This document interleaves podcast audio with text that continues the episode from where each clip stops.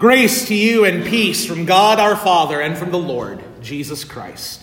Amen. Please be seated.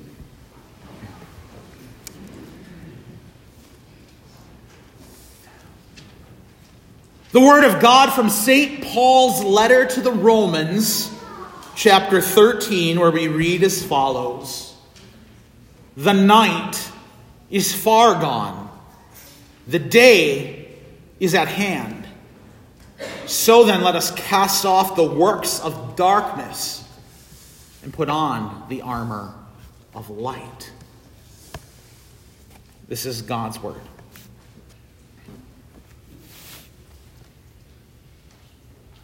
Picture, if you will, a man with long, shaggy, scraggly hair and a bushy, unruly beard and tattered clothes, standing on a busy street corner, holding a sign saying, The end is near. If we've never actually seen such a person in our true lives, we can maybe still picture of it. We see it movies, television. That doomsday prophet telling people to prepare, repent, get your life in order because the end is just about upon us. And there are indeed no shortage of those who have claimed throughout the years to have knowledge of when the end would come. St. Paul would have us look at things slightly differently. Not to say that the end is near, but rather that the end is already here. To use this, he uses the description of night and day.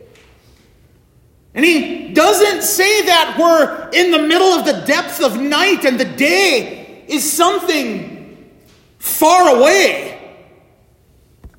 He actually says the night is far gone, the day is at hand. It's already come.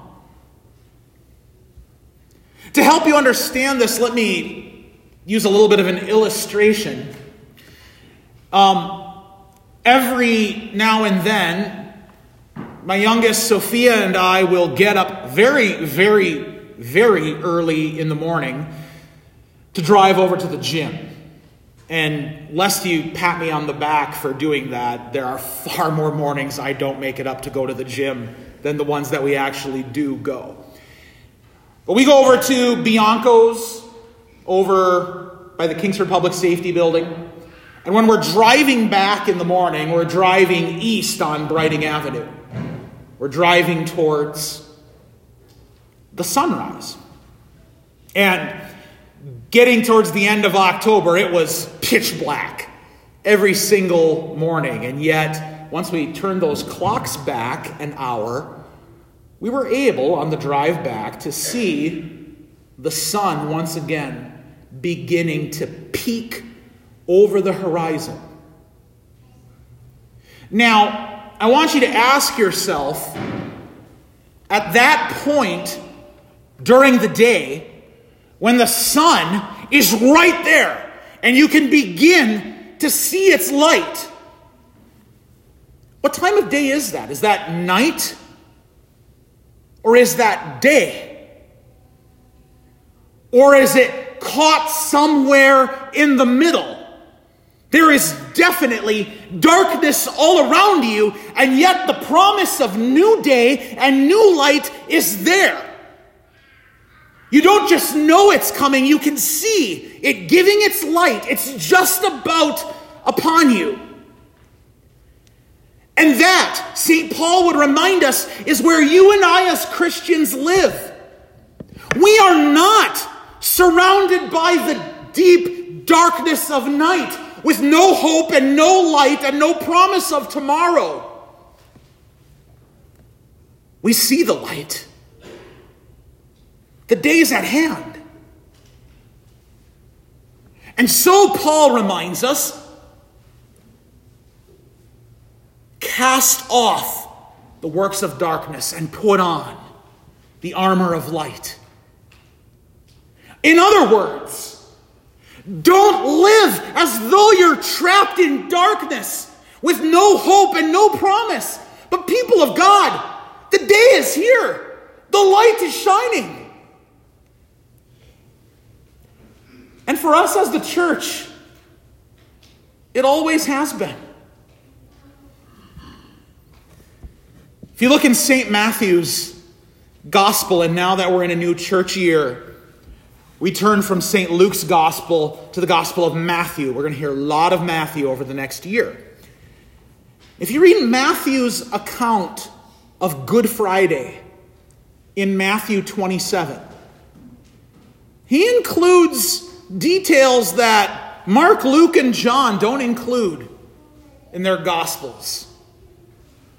The sky turning black, the earth quaking under the people's feet in Jerusalem, the dead being raised. Earthquakes, dead people being raised. Sounds like the end, doesn't it? And it was.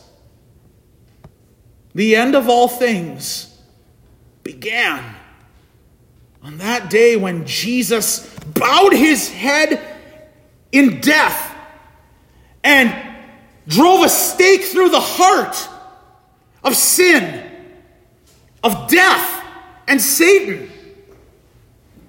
Those things were defeated. Those things are of the night. The light comes from the one who died and is already risen from the dead. We are people who have the hope of a new day, a new tomorrow, and yet that tomorrow is already here. It is quite tempting, quite alluring to live as people of the darkness to live as though that light is not right there. St. Paul names some of the works of darkness.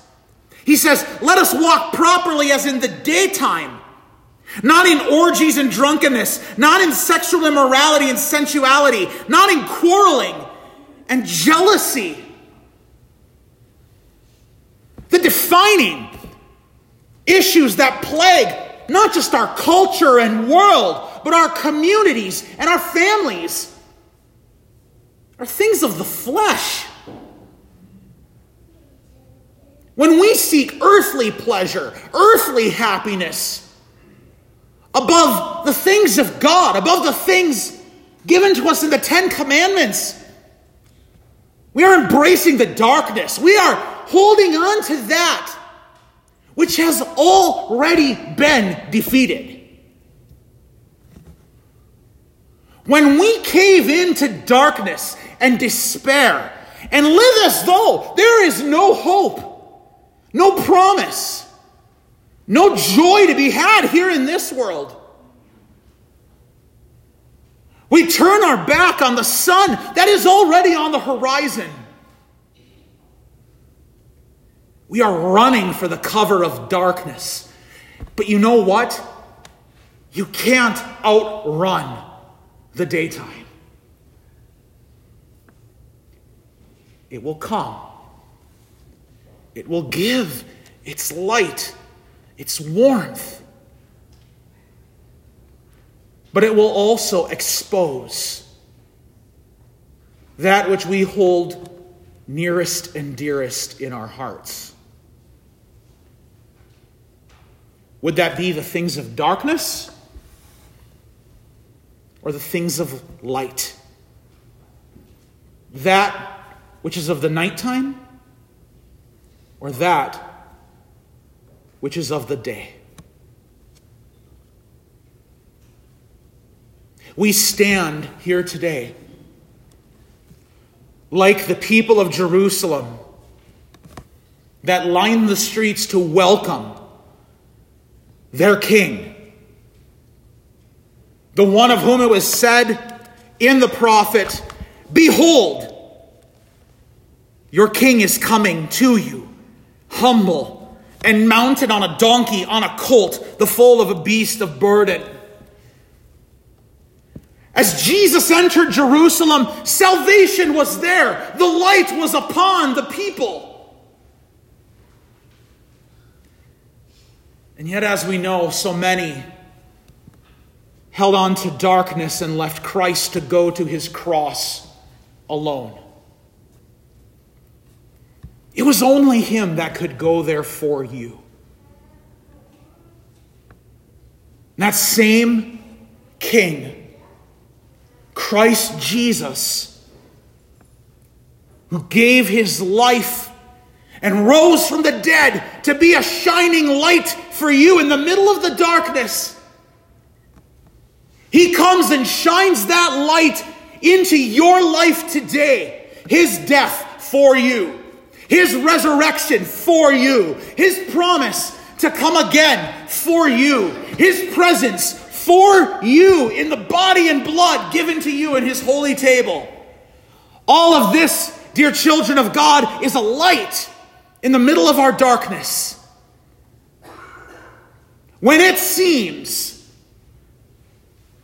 that the things of sin, death, and the devil, when it seems like the night has won the day, that evil can't be overcome, that darkness in your life that dwells within you can't be overcome, the light of Jesus shines forth and scatters the darkness.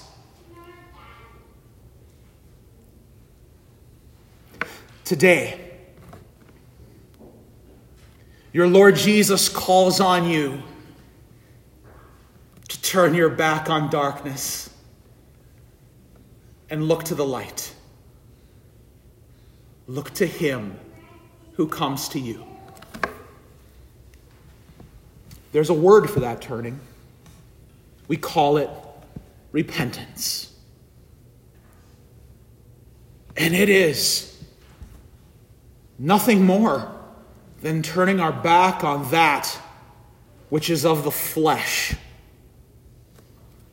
but putting on the armor of light, clothing ourselves in the warmth and joy and hope and promise of what the prophet Malachi calls the Son of Righteousness who rises with healing in his wings. He shines on you today to scatter the gloom, to dispel the darkness, to give you the bright hope and promise of a future that is already upon you, even now. Dear children of God, the end isn't near. Though we await the culmination of our salvation when Christ returns, the end, thanks be to God, is already here. Amen. The peace of God, which passes all understanding, keep your hearts and minds in Christ Jesus. Amen.